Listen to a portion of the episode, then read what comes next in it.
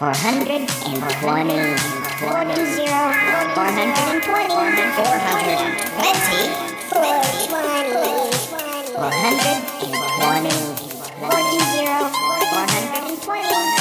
Five, four, three, two, one. Darling, it's the Shy Life podcast. Yes, but it's a positive thing, Paul. The high life, the shy life. You won't find a cast of characters like this everywhere. Hello, Paul. Delicious. This particular episode of The Shy Life is, is a little more abstract than usual. Oh, yippee. Okay, looks like the hairy guy is ready to record. Three, two, one. Go Shy Yeti. Oh, I hope he hasn't found out my secret. Do you think he has? Hello and welcome to yet another episode of the Shy Life podcast with me, Paul the Shy Yeti. How are you doing? I'm all right. We're we're back. Nick's back. Um, hi Nick. Hello. We, we're going to do a, a music episode. We've not done one of those recently because we've been doing lots of other things. So um, we're we're going to um, jump back into the 1990s and cover the big hits of the year 1994 uh, in the UK and across the pond in the USA. Um, let's run the theme music. Okay, we are recording.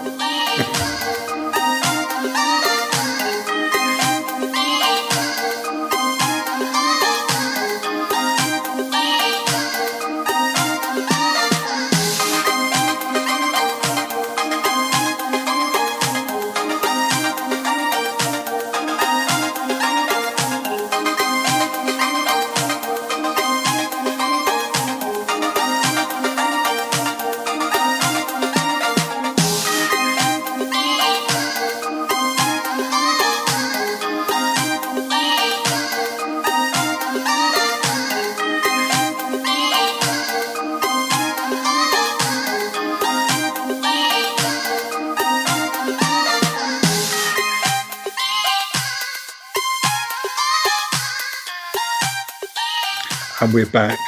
So, um, 1994. We usually start with our um, our memories of 1994. What what is particularly notable for you from that year? But 1994. I suppose it was the year in a way that um, the although we'd sort of dabbled in the films with uh, Prison in the Sun and uh, Retaliators before that, I think 94 was the first time it had been sort of hardwired into the um, uh, and also the first time that we did more than one actually descriptive film. Obviously, with Sutton Park, you did every single day. Uh, so uh, every single day of um, you have a representation on video of every single day of '94. Um, so that was quite fruitful from that point of view. Yeah, I think I do. Although um, I have a feeling I didn't start doing it literally every day. There was about three years where I think I did it every single. Yeah. I'm not sure if 1994 I was quite there, but I would certainly would have been most of the days. But, uh, Yeah, so I think that the two thing, the two those two films probably dominate my uh, my '94, as it were. That being um, well, the part of the Traitors to Twilight Reality, which we did together. You know, the, the, two- uh, the, the two I did. There's an Evil Trophy, which was directed by An- Andrew Candish, and Tide of Freedom, which was directed by Keith. Um, certain things in '94 uh, started, and certain things came to an end. Um, I concluded my series, which I've been running for years. That's the well, Life After, which was the the, the series that uh, con- continued after the Magnet Editor.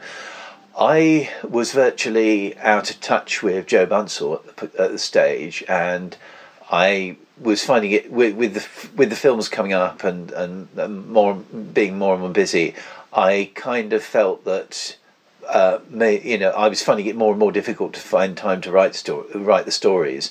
So I came up with one in the the September called the Nazi Hunters, and I said it's it's about time I actually did a season cliffhanger. And I think really if Joe in his usual sort of uncommunicative way is just going to wander off into the sunset. Maybe I ought to write this as a sort of bit like a Blake Seven thing, where um, it, it it could be easily the last episode. So I wrote a, a bit of a cliffhanger there, and for years that was going to be the end of the magnet editor of the of the, the the whole sort of cabin uh, franchise, if you if you like. Um, and yeah, it was a very easy story to write. Uh, unlike a lot of the others, I actually wrote it in the space of a couple of days. Um, which uh, all the story and everything came together in, in my head in at this at this the uh, in this in the whole thing. Other th- elsewhere, um, our good friends Keith and Elaine got together. Um, although Keith and I had a bit of a rough time of it together on um, Tide of Freedom, um, you know, they were still very good friends, and we remained very much str- strong friends to this day. So we we spent a lot of time in Southbourne that year. Um, we did. Oh, what else did we do? I don't think it was quite as busy and fulfilling as the last, the previous two. Um, but again, you know, we were planning more films as well. So I spent a lot of time over at your place uh, editing pr- my own version of Prison of the Sun. So we did, we, we, we sort of got into editing a lot, and of course you were editing uh, the uh, Sutton Parks as well.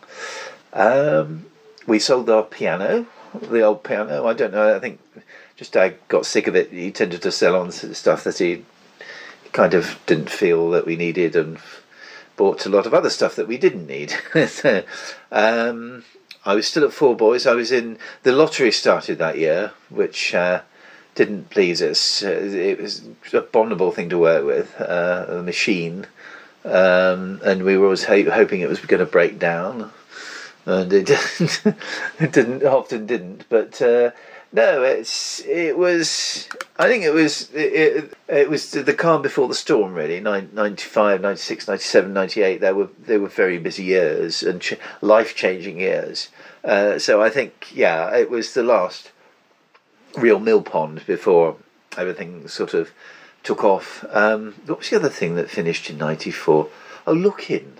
Yeah, we've been talking a lot about Look In, and that, that finished in '94. I think I might have been aware because we, we were selling Look In at Four Boys, so um, I think I might have been aware that it, it was calling it a day, which is sad, really. But as I say, I. I think it was pretty trashy towards the end of its existence. So Yeah, I've uh, yeah, I've seen. So it isn't what it used to be. Ninety four was a funny year for me because I was at university, and it was uh, sort of my second year into my third year. But um, so I was at university, uh, but I was about to do my placement, and, and my placement took place from the third term of my second year and the first term of my third and final year. Um, and and so I I'd been back to university in September '93, and then um, I was living um, with with my friend Kerry. Uh, that the first three or four months of '94. So I was sort of going to Sutton Park and recording Sutton Park in Sutton Park. that's right. Yeah. Um, then in around Easter time, I uh, went on my placement. Now, when I went for my placement, um, I think I it was a civil service post, um, and there were I think there was about eleven of us went for the interviews, and there were there were ten jobs, so the only one person wasn't going to get something, and one of the jobs was in Salisbury, and I was in um, I was in two minds as to you know I'm going to university, so I kind of really want to come back and live at my parents, but once I thought about it, of course, there were lots and lots of good things about that. But it did feel a bit like that, you know, weird spending six months of my university at home. Um, and also, to be fair, the, what they were offering to pay, I don't know how, how well I would have managed if I'd had to have got digs in a strange town. So it actually worked out the best way. Um, and although all of my my friends who were at university were still at university, I was able to visit them, and I was also in Salisbury and was able to spend lots of time with you, Nick. You were, you were indeed. Yes, that was uh, we did some good stuff there. So it, it, all worked. I, I do think I was just a, a little bit uh, um, sort of hmm, coming home. I'm not sure I want to come home, or you know, I would have even thought about hmm, what if I couldn't afford to live in Salisbury, so at least I feel I'm at university. But no, it wouldn't have been practical. But um, and I soon got used to. Uh, um, uh, to, to that, even though the commute was a little bit weird, although it turned out that a friend of my mum's actually worked in that place, so I, um, they were able to drive me up, and I only had to take the bus home in the evening, and uh, it all it all worked it all worked out, and um, so that ran until December, and then when 1995 came around, I went back to university for the final six months, two terms of my course.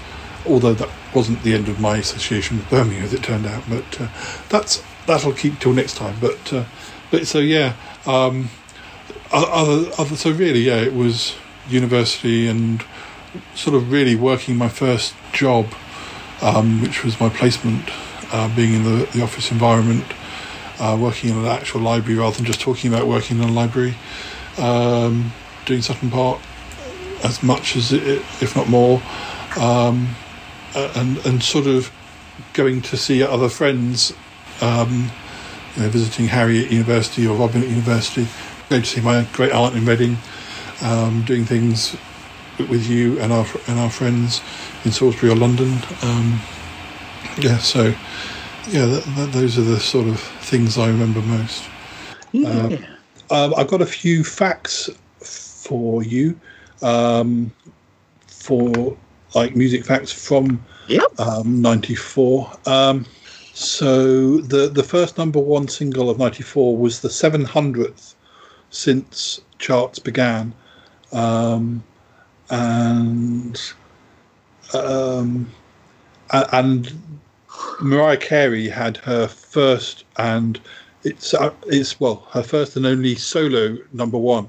She she'd already had eight number ones in America by this stage. Um, yeah, she's definitely one of those people who is ha- had bigger hits in um, uh, in America. Although she's had big songs, she I think she has had other number ones like with with when she's been with other people. Um, and this was also the year of, the, of Four Weddings and the Funeral. Oh yes, I, So- I, yes, I'm fairly certain I actually went to see that on, you know, when when it was out. Yes. because uh, we were uh, we we just because uh, as I say, Andrew Kaddish and I had just done um, the uh, the Evil Trophy, which we discovered later when we watched the uh, the uh, Four Weddings and Funeral has actually been recorded. Yeah. Uh, uh, uh, very near, where, pretty well on the on the, the spot where we we had record, you know, we filmed Yeah. it. Um, one fact that I think is particularly interesting. Um, uh, this is also the I won't say the name of the song because we'll get to that when we go through them. But uh, the Danish singer Whigfield um, had had a number one this year, and she is the first ever act to enter the UK singles chart at number one with their debut single. Um, which, which Now uh, that song I did like actually. Uh, I, I I know we've we've we've you know we've not covered it yet, but I I, I actually did quite like that single. Now the the nearest we get to well, one of the things we get which shows that some of these Britpop bands were that, that I, I liked.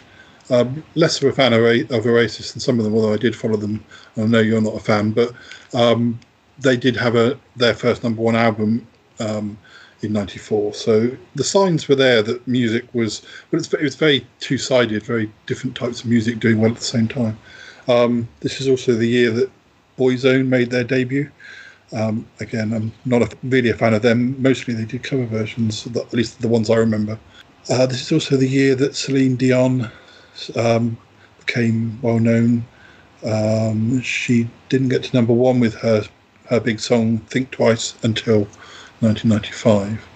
Um, this is also the year that Prince had his one and only number one single, which we'll get to in a bit.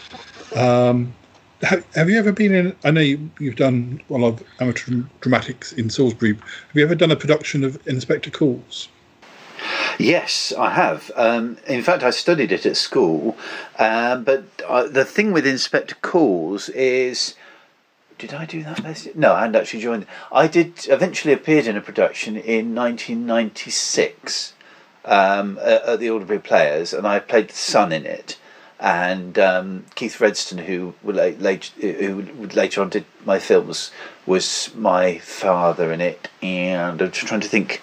Yeah, um, I, I, I did. Yeah. I only mention it because a British composer called Stephen Warbeck won the, the Drama Desk Award for Outstanding Music in a Play, and it was awarded for achievements in Broadway theatre. The award was made for his music uh, for a production of An Inspector Calls. So, um, and yeah, that's, what, that's uh, one of the facts that the fi- our final fact is that uh, a record was broken in 1994 for the longest song to become a UK top 10 hit. When Bon Jovi released the single Dry County in March, it only went to number nine, but the song was nine minutes and 52 seconds long. I know um, Hey Jude was certainly one of the contenders for a long time.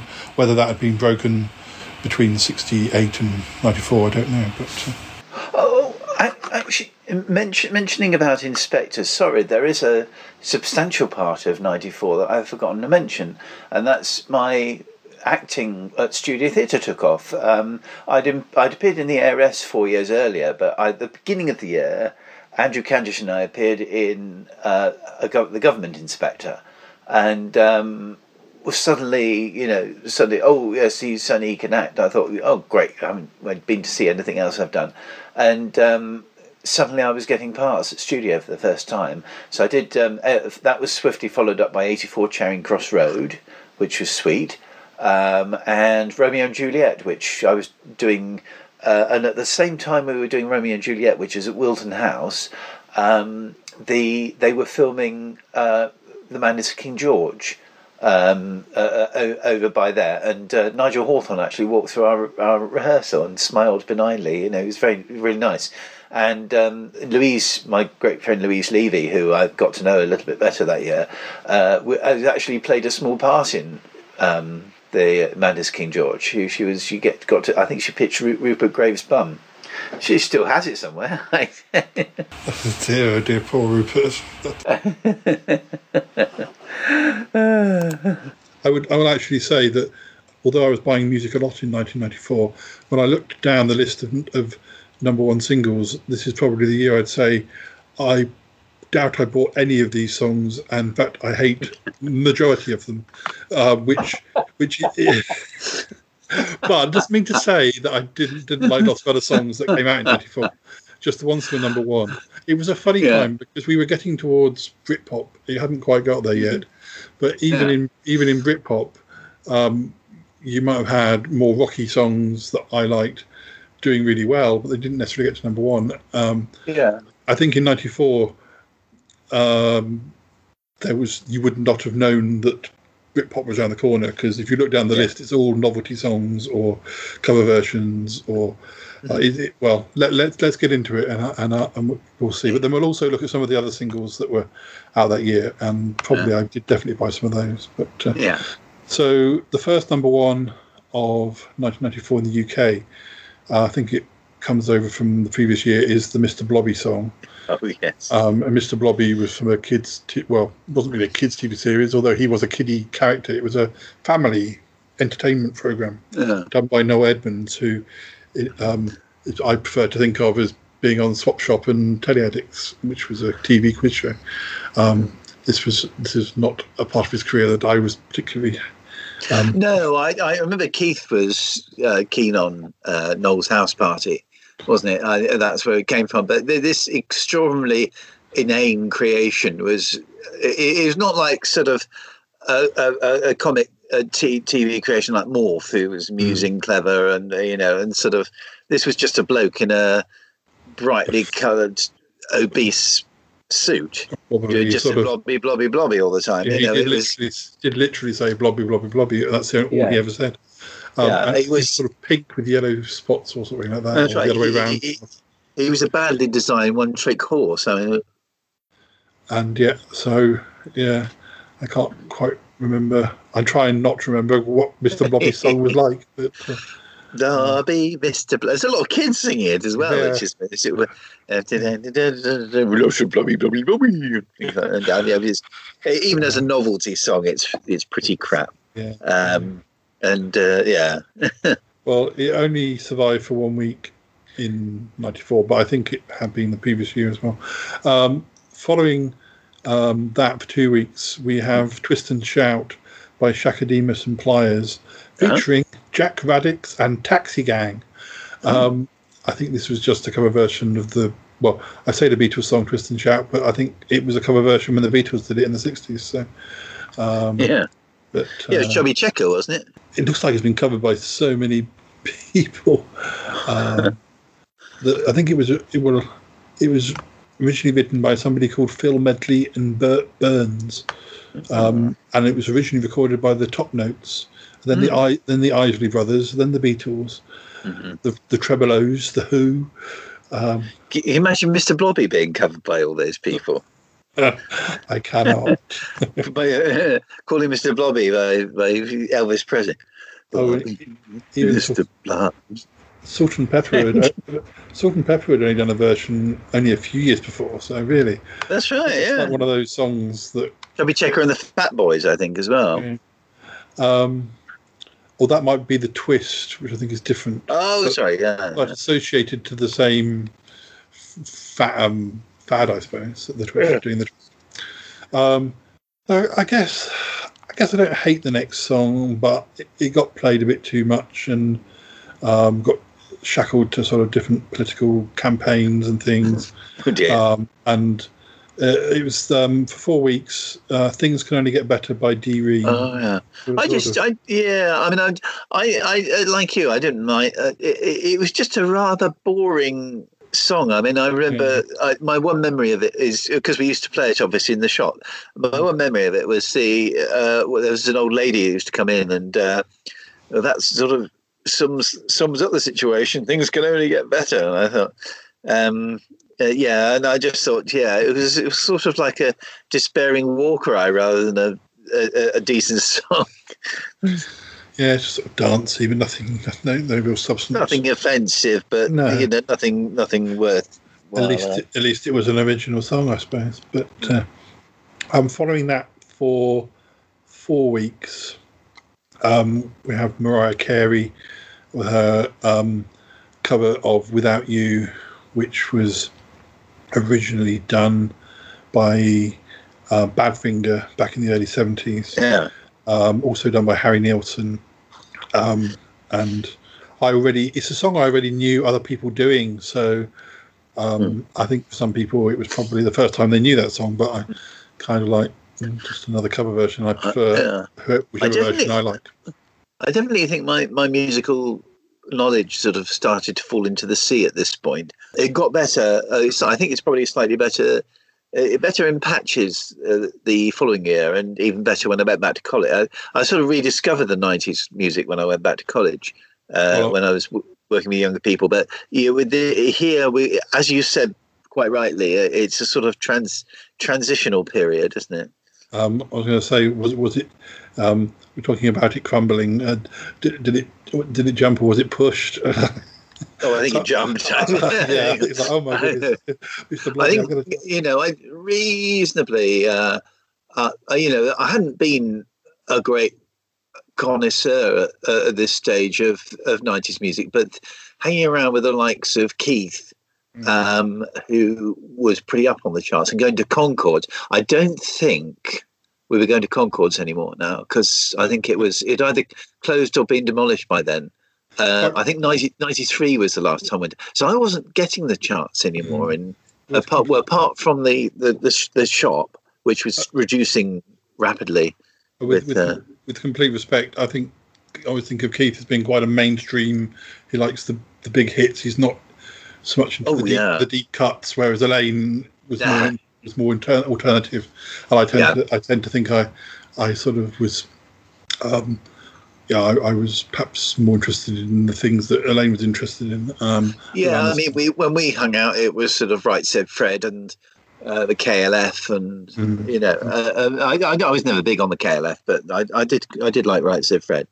so we're now into sort of middle of March '94, and I don't think this is quite as bad as Mr. Blobby, but I think it was pretty basic. Um, for three weeks, um, Doop by Doop. Um, oh yes, I remember that. Isn't that sort They used of, to say that the Doop was a load of poop. Um, I'm sure yes, it was a I- sort of Euro dance, but I think it wasn't it sort of Charlestony or something like doop doop doop doop doop or something like that. oh yes, that's right. Yes, Uh, I might be wrong, but uh, yeah, Um, I think it. I think it sounds about right. But yeah, Um, it was it was pretty awful. Let me see if I've got any more. Oh yeah, Charleston inspired big band number set against a house backing track. Um, yeah, I can't imagine they had loads more hits after this, but uh, Yeah. um, I won't look. um, so our next number one um, is again. I don't hate this song, but it, it just never really excited me very much. It's another number one for Take That. In fact, I can't remember if it could be their. I can't remember if it was their first number one. Um, it was from their second album, and it was the fifth single. So maybe they'd probably already had a number one before now. But um, uh, a lot, most of their songs seem to do pretty well. Um, Everything changes. Um, and I think this is the one. right.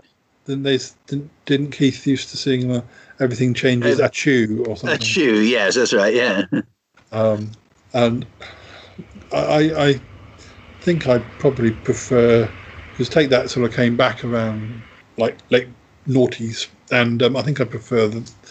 And they've been together ever since in one form or another. I think I prefer a lot of their songs from that era. I think it's probably more that I just didn't really like boy bands in this period. So, uh, whereas now they're not really boys anymore. They're more. They can be. I can look at take that now just as a band sort of thing. Um, uh, they're not being Yeah. marketed. They're not being marketed as sex symbols, where which they were back um, um, back in '94. Um, then we have, and I do not like this song. Um, Ah.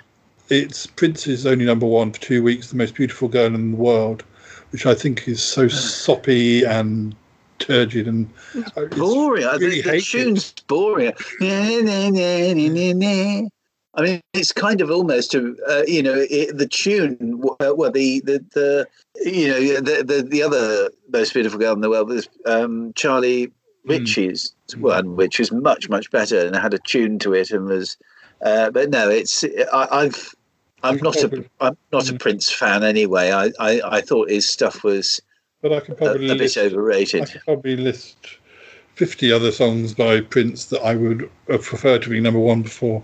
Yeah. Um, I, I, you know, I, I think I have said before. I only really ever bought one Prince single at the time. I, I bought one or two albums since and compilations, but um, it, I've never, I've never really got into him as an album person, and I just.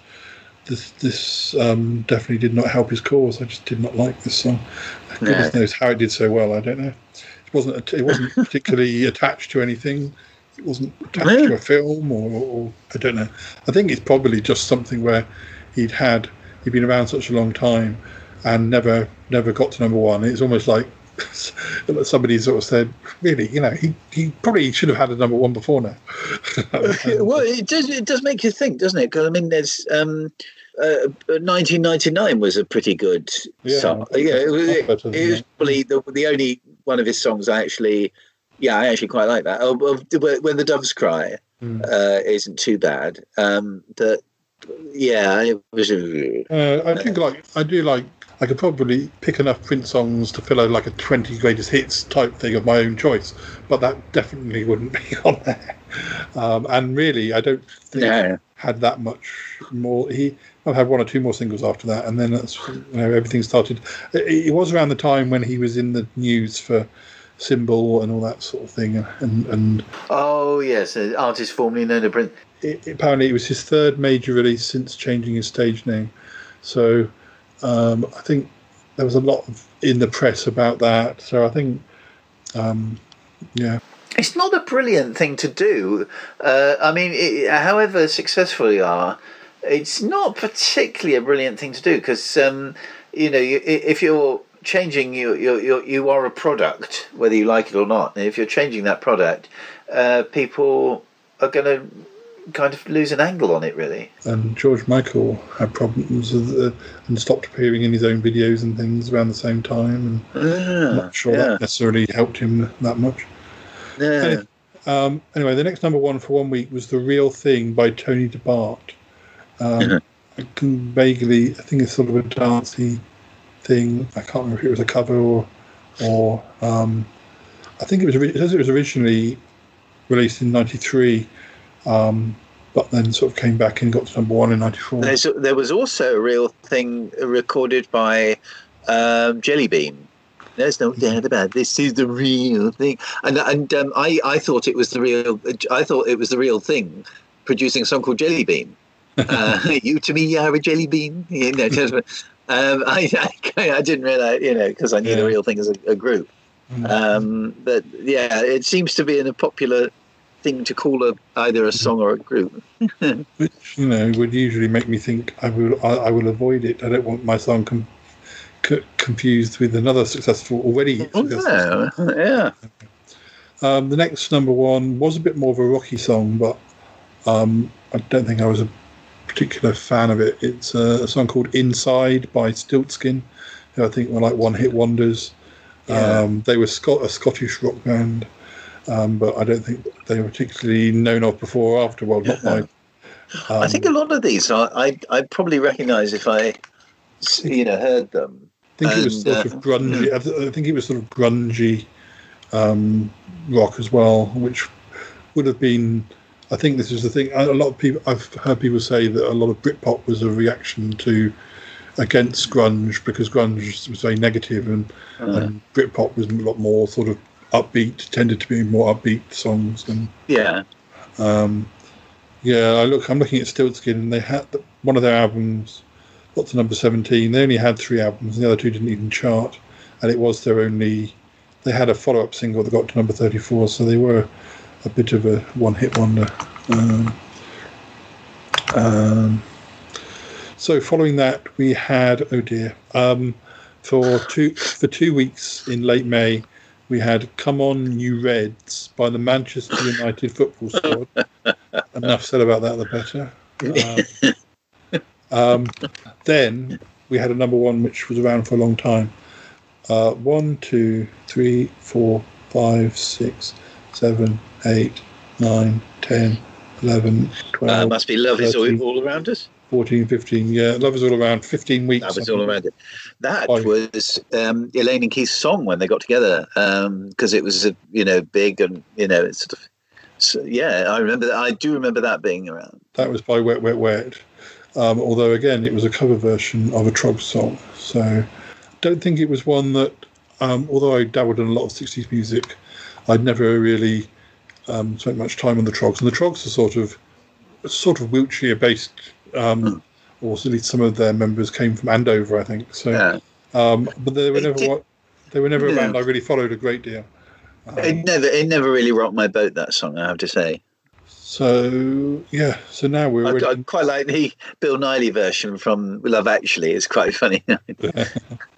Um, then, so that takes us into September, middle of September, and for four weeks we have Saturday Night by Whigfield, which is Red was um, was sort of um, uh, it was her debut single, and she was it was quite unusual um, for someone to go straight in at number one. Um, well, that was a debut single for, for a debut Yeah. single. I'm looking at her other songs, and she did have she had two other songs in the top ten. Another day uh, in '94 and Think of You in in '95. I don't think those ones I particularly uh, remember. I have to say, I do have a. I think I do have a favourite song of '94. Um, I think it was around this time because again, it was around the time I finished with the Life After. Uh, it was um, "Sweetness" by Michelle Gayle. who had Oh, an yes. album out at the time. Yeah, I, that was a really, a really nice song. yeah, she was on EastEnders around that time. That's She was, yeah. Um, apparently, Whigfield is called. Has no bearing to her own name. Her, her actual name is Sannie Charlotte Carlson. Whigfield she chose as um, a tribute to her school music teacher. Good heavens! I I know um, when you many years late. Well, many years later, nine years later, when you, me, Chobi, and Lisa were out on my well my stag do out in Dover.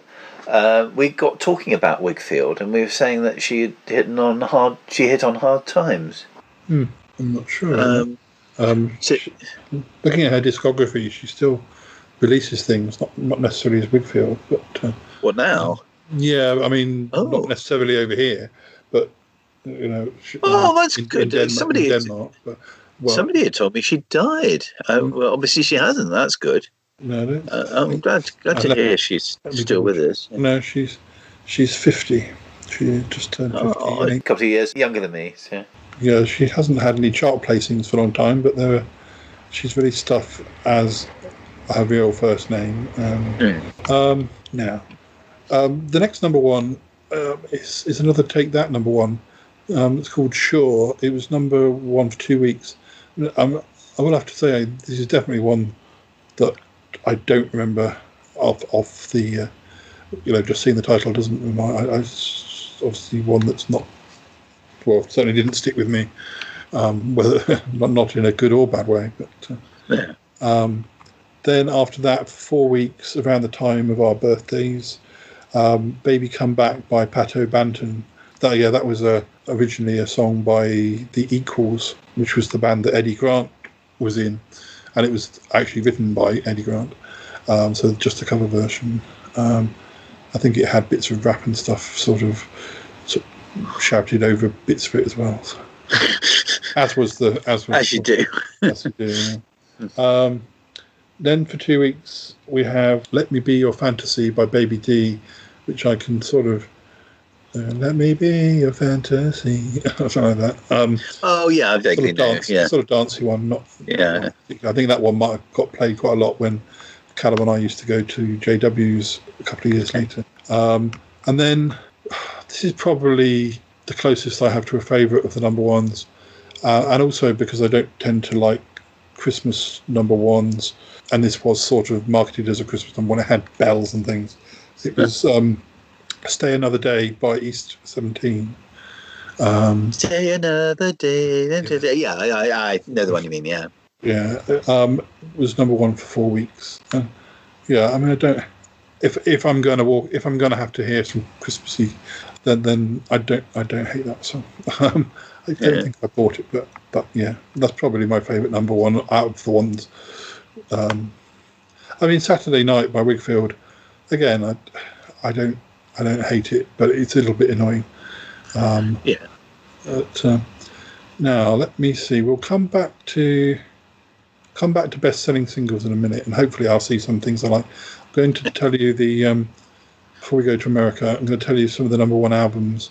We've got Bat Out of Hell 2 by Meatloaf, Everything Changes by Take That, So Far So Good by Bryan Adams. Uh, one most of these are only for two or three weeks. Um, one Woman, The Ultimate Collection by Diana Ross. Uh, Tease Me by Chaka Demus and Pliers. Under the Pink by Tori Amos. Uh, I did like Tori Amos. I would have bought that album, although um, I, I liked her for that album and the album before, and after that, that less, less so. Um, um, she was sort of well, be, being that around this time I was a Kate Bush fan. Tori Amos was kind of a bit like an American Kate Bush, and I wanted to like her as much as I liked Kate Bush, but uh, Yeah. I I just never quite got there with with my liking. Um, the Cross of Changes by Enigma.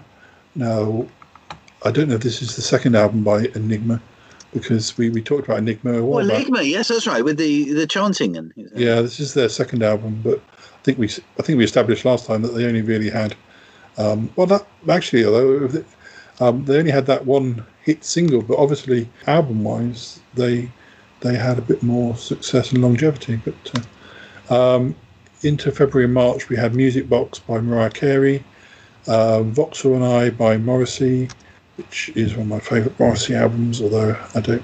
Um, well, I have mixed feelings on about him these days.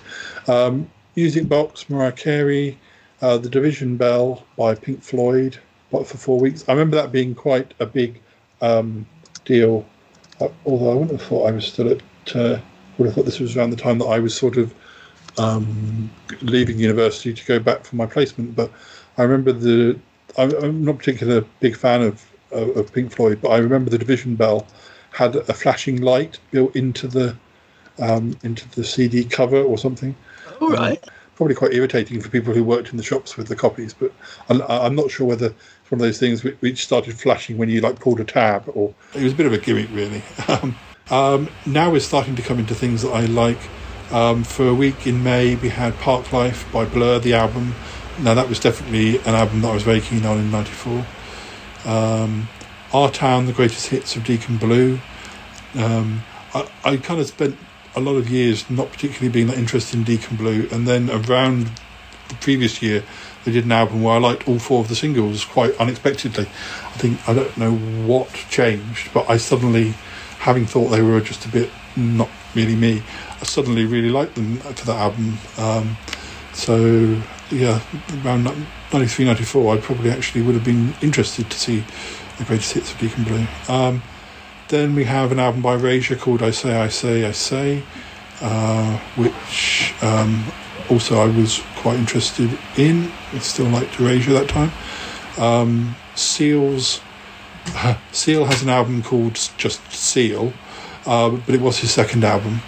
Uh, that's the one that had a kiss, kiss from a rose, which I think was a pretty big hit. Yeah. Oh yes, yes, I know that. Yeah. Um, then there's an album by Two Unlimited called Real Things. Um, Two Unlimited definitely had number ones in '95. They were the people who later did No, No, No, No, No, No, No. There's no, no, lyrics. yeah, exactly. Um, also, for a week in June, everyone else is doing it, so why can't we? By the Cranberries. That was sort of when the Cranberries first started having hits. I was always a little bit two minds about them. Um, I like some songs, um, but I couldn't really sustain listening to a whole album. Um, the uh, next album for two weeks was Happy Nation by Ace of Base. Um, now, I think Ace of Base had All That She Wants. I think that was a number one last year. Um, or That's right, yeah. All that she wants is Yeah. another baby. Yeah, I was quite keen on Ace of Base, so I would have had Happy Nation. Um, then for a week in July, Music for the Jilted Generation by The Prodigy. Prodigy had even bigger sort of hits um, coming up in, I'm not sure if it was 95, um, but certainly 95, 96, 97, something like, something like that. Um, and then uh, the Rolling Stones released an album called Voodoo Lounge. That got to number one for a week in July. I think I might have even had one of the singles off that album. Um, there, let me see. Yeah, there's a couple of. Um, mostly, I just tend to like the Rolling Stones of the '60s, maybe the early '70s. But Uh. um, yeah, they did a single called "Love Is Strong," um, which I really liked and it had a really good video. Um, but um, then for four weeks, we have End of Part One, their greatest hits by Wet Wet Wet. Oh, yeah. Uh, do have a lot of number one albums that only had a couple of weeks. Then we have an album by Prince called Come. Then we have um, well, Wolfie, wouldn't it, knowing Prince? yeah. Then we have Wet Wet again. Then we have Definitely Maybe by Oasis. Uh, the Three Tenors in concert 1994. oh, Ali likes three tenors. Mm. Then From the Cradle by Eric Clapton. Songs by Luther Vandross. Monster by REM. I definitely had that. That was the album that had that the song uh, "What's the Frequency, Kenneth," which is a, a very weird title for a, a hit song. Um, then for three three weeks, Crossroad by Bon Jovi, um, MTV Unplugged in New York by Nirvana. I think because I think '94 was the the year that Kurt Cobain committed suicide. I remember, Oh, 'cause I remember right. being I remember being at my placement work when that when that happened. Um, Uh, I think I probably I probably said, "Oh no, that's really sad. I wonder who Kurt Cobain is." Uh, um, then for a week, um, carry on up the charts, the Beautiful South. Now I think that was an, oh yeah, I think that was an enor- enormous seller around that Christmas because that was their greatest hits. Um, the album they'd done the previous year, 0898, is a particular favourite album of mine. Again, it's one of those it's one of those situations where I I, I like a band or like the odd single of a band, but then suddenly they do an album where every single track is. You think, well, why didn't that? What what what's different? What's changed? Why are these Yeah. twelve songs? You know, all tick boxes. Yeah, I mean, I, I, um, I liked the. I think "Good as Gold, Stupid as Mud" was the one that from the charts that was in. I think it was in the charts around that time, wasn't it? Uh, I remember Blur was around with "Girls Who Love Boys Who Love You." Always someone should be. Because I, I remember uh, uh, Keith liberally singing that when we were doing "Evil Trophy." Yeah, I think um, we'll come to that when we get to the big set of singles. Yeah. Because, as I say, I think um, although I don't like very many of the 1994 number ones, there were a lot of songs I was liking in that time. Yeah. Because a lot of those bands were starting to come up. Um, so yes, Beautiful South, live at the BBC by the Beatles. That was around the time that I think the following year is when they dug up some of those old songs that had never been finished, and they had a number one Oh, next year with with a, a, a song because George Harrison was still alive, so there were still three of the Beatles around back in 94, 95. Yeah. The last number one album of 94 was, again, Carry On Up the Charts. As I say, I think it was a big Christmas seller. I think by this point, the compilation albums and best of albums are, particularly compilation albums, are have their own chart. Because I see here things like Now 27, Now 28, they're, Yeah. they're, they're not c- counted amongst the, the proper charts. Um, Yeah. so, um, biggest selling singles um, Love Is All Around by Wet Wet Wet is Uh-huh. the biggest selling single. Um, Saturday Night by Whigfield is the second. Um, then Stay Another Day, Baby Come Back, I Swear by All for One. That's number two. I think, I think that's, one. Oh, Yeah. all for one, not awful one. well, I think it probably is Awful One as well. I think it's probably a, a soppy ballad. But Always by Bon Jovi, number two. Um, I think I remember that one. Um, Without You, Mariah Carey. Crazy for You by Let Loose. Things Gonna Get Better, Doop. The Sign by Ace of Base. I got to number two. I remember that that was another quite big hit. Well, big hit for them. Um, that Manchester United song was number 12. Um, Rhythm of the Night by Corona. Um, This is the rhythm of the that, that seemed to get. I got to number two. That's, oh, um, 1994 is the year that Mariah Carey released her song "All I Want for Christmas Is You," which has never stopped being released every Christmas. But I mean, actually, that's another Christmas song that I don't hate. What else have we got? Um, Seven Seconds by uh, Youssou N'Dour and Neneh Cherry. I think that that was quite a famous song. Swamp Thing by The Grid. Uh, I Like to Move It by Real to Real. I think that was I like to move it, move it. I like to That's move right. it, move it. I like to, yeah, etc. Um, until fade fade to fade out. Yeah. yeah, Love Me for a Reason by Boyzone, number three. Meet the Flintstones by the BC 52s. That got to number three. That was from the Flintstones movie. B 52s do- being the BC 52s. That that's that's their last big hit. Um, Streets of Philadelphia by Bruce Springsteen got to number two. That was a big hit. Searching by China Black. Crocodile Shoes by Jimmy Nail. That was linked to a TV show, I think. Number four. Number That's four. right. He had a detective show, didn't he? Mm. Oh, actually, um, I must have. I, I, I'm doing them a big disservice. Enigma had a, another song called "Return to Innocence" um, that got to number three. I thought they just had that that one big hit, but uh, they must have had a big hit from both of their albums. We have all the time in the world by Louis Armstrong. That I think that was connected with the uh, advert at the time that got to number three. Um, Baby I Love Your Way by Big Mountain. That was a cover version. Um, what else? Think Twice by Celine Dion. Um, uh, Michelle Gayle, Sweetness. That, Oh, lovely. I like that. that was that got to number four. Um, All for Love, Bryan Adams, Rod Stewart, Sting, number two. Oh, this was also the year that Cyndi Lauper reworked "Hey Now, Girls Just Want to Have Fun." Oh, yeah. He got to number. F- I, I still prefer her original, although only So do I. I didn't really see the point of.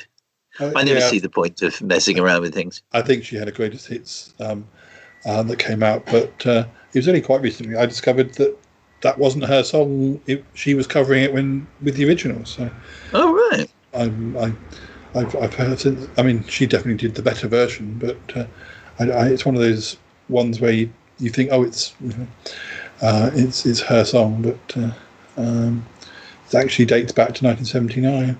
What else? Quickly before we go to America, I was wondering where Blur, Blur is, because as you say, Girls and Boys, and a number of other songs from Parklife, including Parklife, definitely.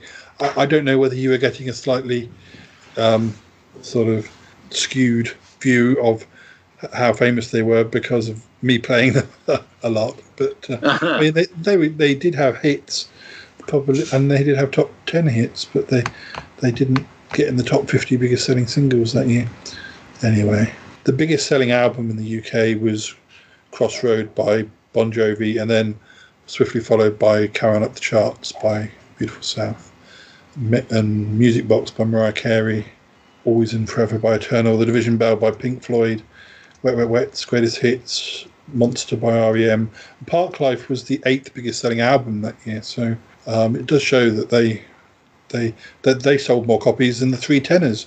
That was um, Three Tenors um, in concert 1994 sold less than, than Park Life, but you know these things balance out. Who knows? I could go down here down this list, um, but I won't because we need to go to America before we finish. Um, we won't stop for long. We'll just compare and contrast. Yeah. Um, so the first number one of '94 in America was "Hero" by Mariah Carey. Some, yeah, it's it's a ballad. It's one I am aware of, but not a particular fan of. But I think a lot of people will, you know, will disagree with me.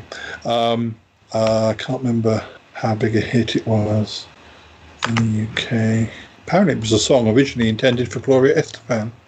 Oh, uh, right. But uh, Mariah got it instead. Uh, I don't know if Gloria Estefan was, well, quite so, because she dates back to having hits in the, in the 80s. Perhaps wasn't quite as um, the trendy new name then, so perhaps it was thought as a good. Um, uh, it got to number seven in the UK. Um, then for three weeks, All for Love, Bryan Adams, Rod Stewart, Sting. Um, then Celine Dion, The Power of Love for four weeks, and that was her covering the Jennifer Rush Power of Love which uh, I remember being very big, but I prefer the Jennifer Rush version.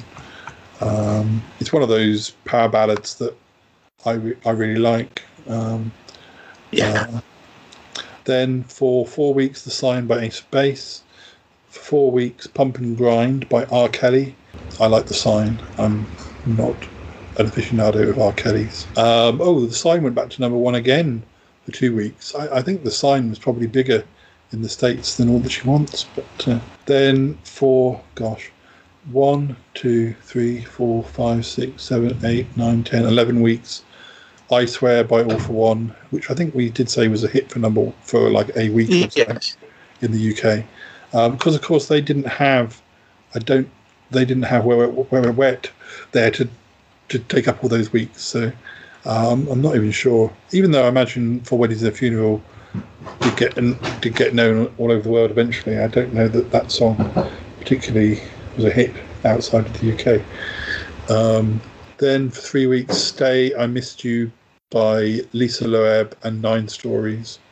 I that's sort of do know that song, but um, it's a bit hmm, not not a big favorite. It's sort of can't describe it. But um, then for one, two, three, four, five, six, seven, eight, nine, ten, twelve, thirteen, about fourteen weeks, I'll Make Love to You by Boyz II Men. Um, and and then it appears that at the end of that run, they by the time by, by however many weeks I just said, that their next single was out, and they so they just kind of handed over to themselves, um, and they had another number one for two weeks called On Bended Knee. Yeah, Boyz II Men, not my cup of tea. Two boy bandy got to number five in the UK. Um, on Bended Knee, number twenty in the UK, but uh, yeah. Uh, then for two weeks, Here Comes the Hot Stepper by Ini Kamoze. I think that I sort of am aware of that. That was that, Here Comes the Hot Stepper. Da, da, da. That one. Um, I think he was a lyrical dancer. Da, da, da. Um, and then um, On Bended Knee goes back to number one for like the very last. I think the last chart was on the thirty first of December.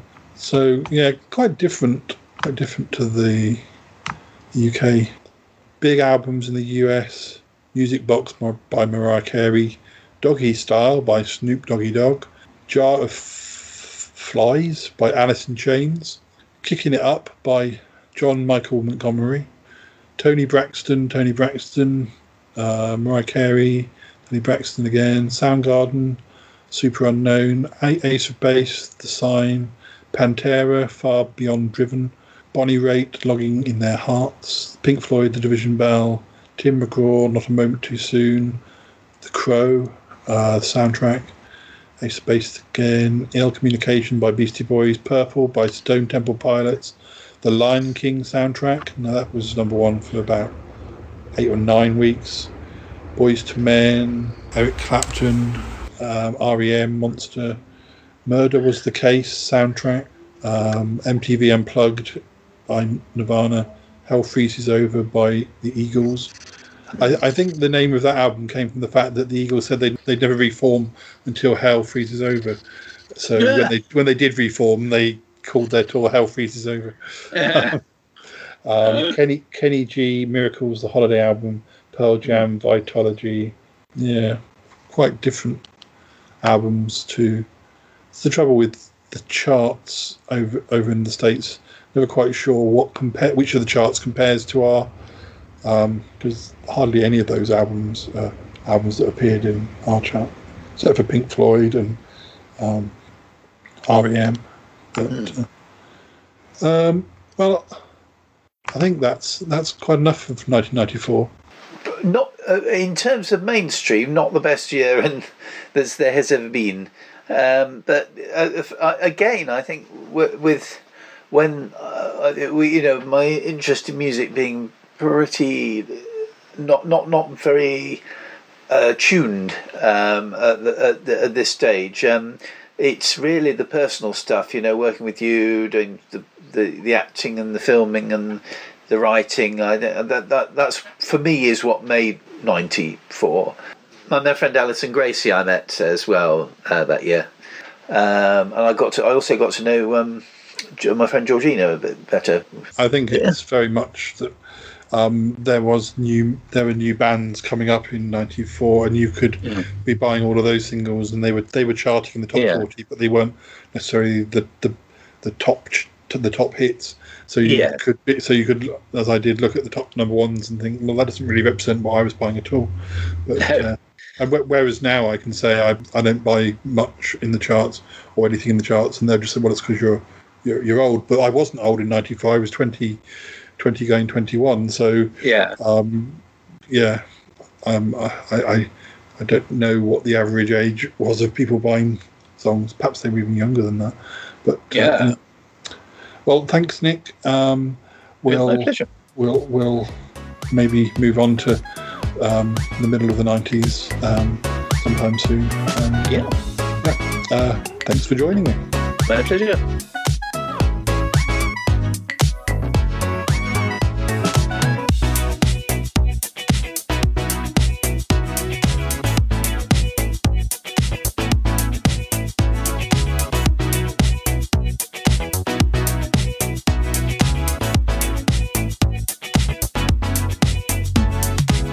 As a, as a quick preview of what is coming in 95 without saying the names of the songs, I can tell you that we have number ones in 1995 in the UK from E17, Rednex, Celine Dion, Cher, Chrissie Hynde, and Neneh Cherry with Eric Clapton, all on one song. Uh, the Outhere Brothers, Take That, Oasis, uh, Livin' Joy, Robson and Jerome, um, the Outhere Brothers again, Take That Again, Blur, Michael Jackson, Shaggy, Simply Red, Coolio, Robson Jerome, and Michael Jackson again. So some familiar names coming up. Yeah. I gotta go now. Bye. I want to go with you. Gotta go. Bye. Goodbye, goodbye, goodbye, goodbye, goodbye, goodbye, goodbye. This show is part of the Pride 48 network. Find more shows over at pride48.com. Oh, such mysteries. He's crazy. Oh, yippee! I have a voice. I have a voice. You have a voice. You have a voice. We have a voice. We have a voice. Unique voices in podcasting. UnivazPods.net.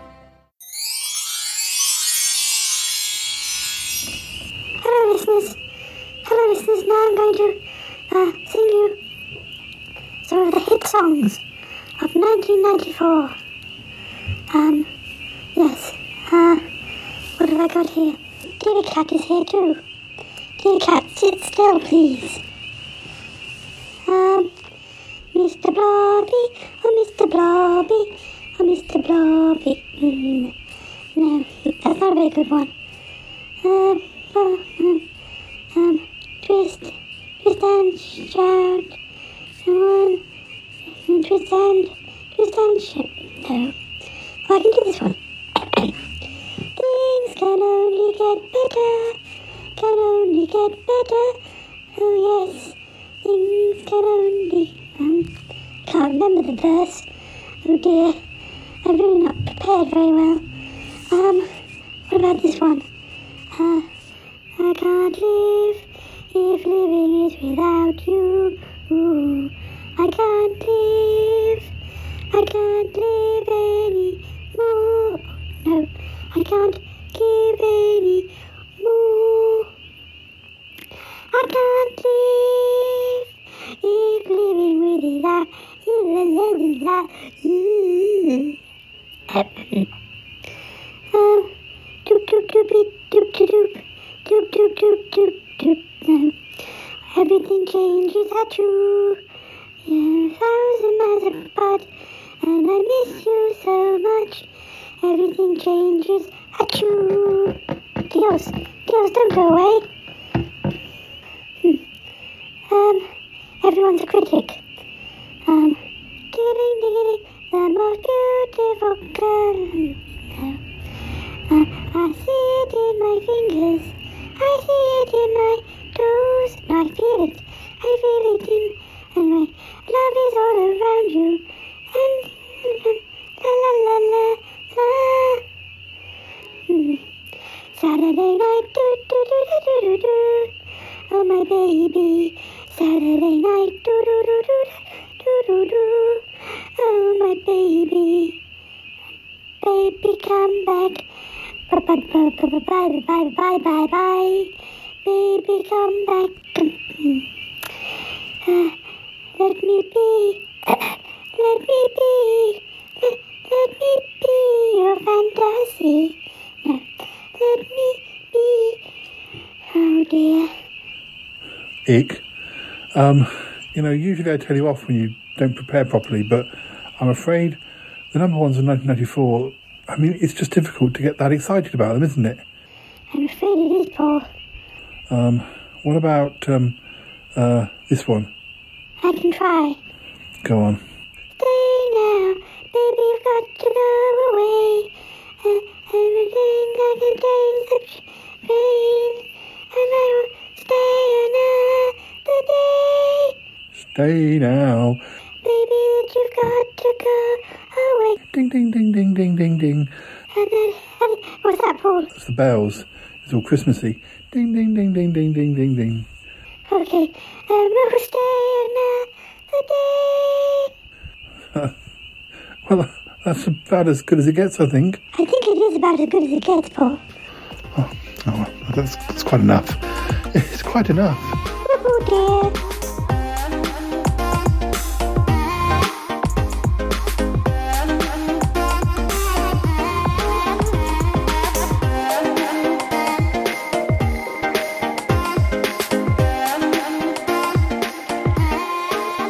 Thanks for joining me.